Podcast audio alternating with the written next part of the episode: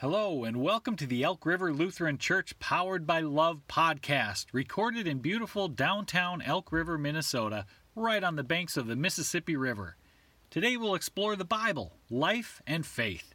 So sit back, relax, and enjoy some sacred wit. To be powered by love is a spiritual thing, more than a feeling. To be powered by love. Don't take money, don't take fame, don't take no credit card to ride this train. It's strong and sudden, it's cruel sometimes, but it might just save your life. To be powered by love. In the video series about Jesus and the disciples called The Chosen, I'm not sure if any of you have seen it, it's really an interesting series about Jesus and the disciples and their relationships. But there's a moving scene where Jesus and all his friends go to the house of a crippled man and his family to share a meal. And because the man has no income, Jesus and his group bring all the food. And some of Jesus' disciples are wondering what in the world we're doing here, out here in the middle of nowhere with this man. But as the story continues, and the man begins to share. It turns out that he and his family were starving. And he looks down at the ground because he knows he's a criminal. He said, because they had no food, he went out and tried to steal from a neighboring farm. And along the way, he beat up someone and took his horse. So you get the picture while this man is talking that he's the one that did the original crime, beating up the man who was left on the road. And then he says how bad he felt because he left. The horse threw him off, and he was also injured. And he thought probably the man was left to die. Now, the scene in the video isn't from the Bible, but it makes an interesting backstory that sheds some light on this famous story. Show love to your neighbor. And of course, sometimes the neighbor is a Jewish Hebrew man, and sometimes the neighbor is a Samaritan. And then, of course, in the story, the man who tells his story is crippled and Jesus heals him. But this parable then brings home that point at the very heart of Jewish law. The answer to Jesus' question, What is written in the law? Well, the lawyer got it right. Love the Lord your God with your heart, soul, strength, and mind, and your neighbor as yourself. So it doesn't matter who they are, what religion or race or any number of factors that highlights different. It really comes down to the simple necessity of loving one another.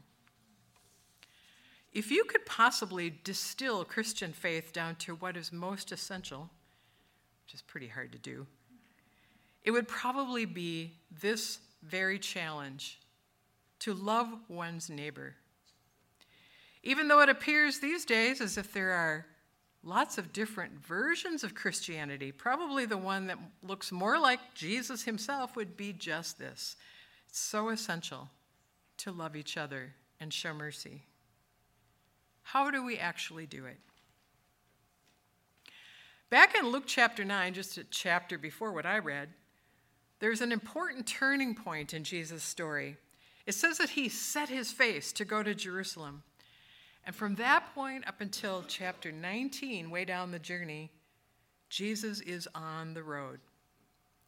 Some translations say that he steadfastly determined his purpose. I think maybe it says that because Jesus knew that there was trouble coming, that there would be difficulties ahead. We've heard some hints about that. But he's set his GPS and he knows where he's going, and he knows it's not going to be an easy road. It's symbolic in some ways, isn't it, of the journey of following Jesus that we are on. We know that it will not be easy. Some of Jesus' disciples, disciples were not pleased to hear that there was a Samaritan in the story because they were the thieves and murderers, after all, and that the Samaritan was the one to act with love and kindness. The disciples, too, were discovering that following Jesus was a challenge in many ways. Some of their preconceived attitudes and long held prejudices would be challenged and would have to change. Jesus' parable portrays a Samaritan as a wonderful neighbor. But there's a bigger picture in this story, too. And I wasn't thinking about that when I read through it the other day, but this is true. The Samaritan acts lovingly to another member of Israel, which is a reminder to us here in the beginning part of Luke that the Samaritans are also part of a wider Israel. The parable teaches that God, through Jesus, is beginning the restoration process, the fullness of Israel, as a prelude to offering salvation to all the nations. If you remember Acts chapter 1, when Jesus is just about to leave for heaven, he says, You will be my witnesses in Jerusalem, Judea, Samaria, and all the earth. It was an increasingly broader circle. It's a big picture. And this story is just one part of the bigger circle. And yet, here we are in 2022, the second year in the third decade of the 21st century after the reports of Jesus' resurrection changed humanity. And this old world is still caught in the divisive chains of hate for one's neighbor. We hear about it all the time, over and over. Hateful words, anger about decisions, yet one more shooting at a public place, war continuing, fires raging, floods, creation chaos. It seems in some ways as though we are farther than ever from the truth of learning that love for one another. Often, the story of the Samaritan that showed mercy is told in a way that asks you to identify with someone in the story. Maybe you'd like to do that. Think about it and where you land in the story. But today, I'm thinking that it may be more timely for all of us to identify with the person who's been wounded and is laying on the side of the road. While the challenge is to all of us to be like the man who gave mercy and care, it's also true that caregivers need to be tended to. Jesus is the one who tends to the wounded, and it's okay sometimes to be the one needing care. And in fact, it's true that we can only go and do likewise, as Jesus says, when we ourselves have received care. As I was thinking about this story, I read a, a commentary that said this I hope, this person said, that reading the story again might become an opportunity for our imagination to live out what we long for collectively we need a way of telling the world that does not leave us stuck in the chaos and confusion of our day to day. A telling that does not stop our hope. A perspective that delivers on the promise of lasting peace. That really hit me. I would like to get unstuck from the chaos and confusion of every day. And I'm sure you would too, so that we can be free to go forward and love our neighbors as Jesus called us to do. I wonder what will help get us unstuck. In January of this year, I had an experience that I have to say helped me get unstuck. It was really a transforming experience. As I may have mentioned to you before when I was here, a few years ago, I left my uh, position at a church in Wisconsin to start a nonprofit. It's called In Our Hands. And I've been taking groups of people on service trips and learning trips uh, up until COVID when no one went anywhere. But in January of this year, I was able to go with a group of pastors to the South for a civil rights pilgrimage. They asked me to help them organize this trip so that they could study some of the places where some of the most famous events happened in the 60s as a way to think through how to start those conversations in their churches in Wisconsin. It was quite an amazing trip. It was only five days, and we spent most of the time in Alabama. We walked, as one of the things that we did, I could tell you long, lots of stories about the places we went, but one of the things was walking across the Pettus Bridge in Selma, where Martin Luther King led many people as they protested the laws and as they walked to the other side and eventually all the way to Montgomery. What happened was that, that morning we happened to take a short tour of the state capitol in Montgomery. And our tour guide was a man named Aaron Irby, who was an elderly black man who, um, at the end of the tour, asked us where were we heading next. And I said, We're going to walk to Selma and cross the bridge. And he said, Well, do you have a guide? And I said, No. Would you like to come with us?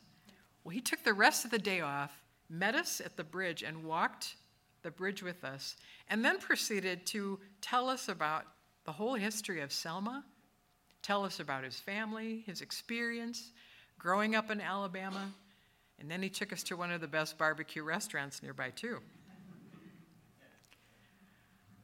But at the, as the process of the day, as we were chatting with him, we learned that not only does he know the history so well, but he himself was one of the foot soldiers. He walked the bridge with King. And he was one of the first ones to get to the other side and was beaten severely. And he still had the wounds on his head to show us what happened when he walked that bridge in 1965. It reminded me of that famous quote from John Lewis, who also walked the bridge. Don't get lost in a sea of despair, he said. Be hopeful.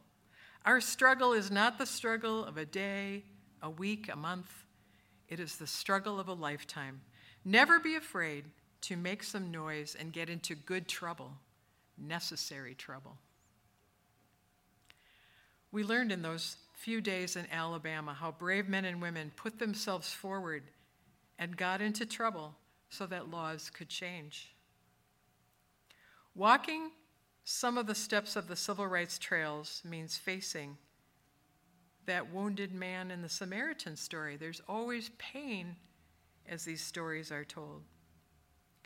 But walking along that road with Jesus means challenge, but it means determination and likely some trouble. And it also means keeping your focus forward and not spending time looking back. I didn't plan to, t- to say this, but I want to tell you that in October of this year, I'm doing another trip to the same places, and Aaron is going to be one of our guides and is going to tell his story again. And because it was such an inspiring trip for these pastors, I decided to open up a trip for anyone. It's filling up quickly, but I'd love to share it with you. If you're interested in more details about the trip, please ask me because I'd love to tell you and I'd love to bring you along. So, how do we walk along this road, both with those who are wounded and with those who pass by and those who stop? I think we need strength for the journey. So, today, what I'd like to do is just leave you with some morsels to strengthen you. And these are some words from Psalm 16. And so I invite you to just close your eyes if you want to, just receive them and take them in as ways to strengthen yourself on this journey of life. Protect me, O God, for in you I take refuge. I say to the Lord, You are my Lord. I have no good apart from you. The Lord is my chosen portion and my cup. The boundary lines have fallen for me in pleasant places. I bless the Lord who gives me counsel. In the night, my heart instructs me. I keep the Lord always before me. Because God is at my right hand, I shall not be moved. Therefore, my heart is glad, and my soul rejoices. My body rests secure. You show me the path of life. In your presence, there is fullness of joy. God, thank you for these words Allow them to fall deeply into our souls, so that wherever you call us to love our neighbors, we might have the strength to follow and the desire to do what is needed. Amen. Well, thanks for joining us. You can find more information about Elk River Lutheran Church at our website, elkriverlutheran.org. And if you'd like to give to support this podcast and the other ministries of the church, just click that give button at the top of the homepage. Thanks again, and have a great week.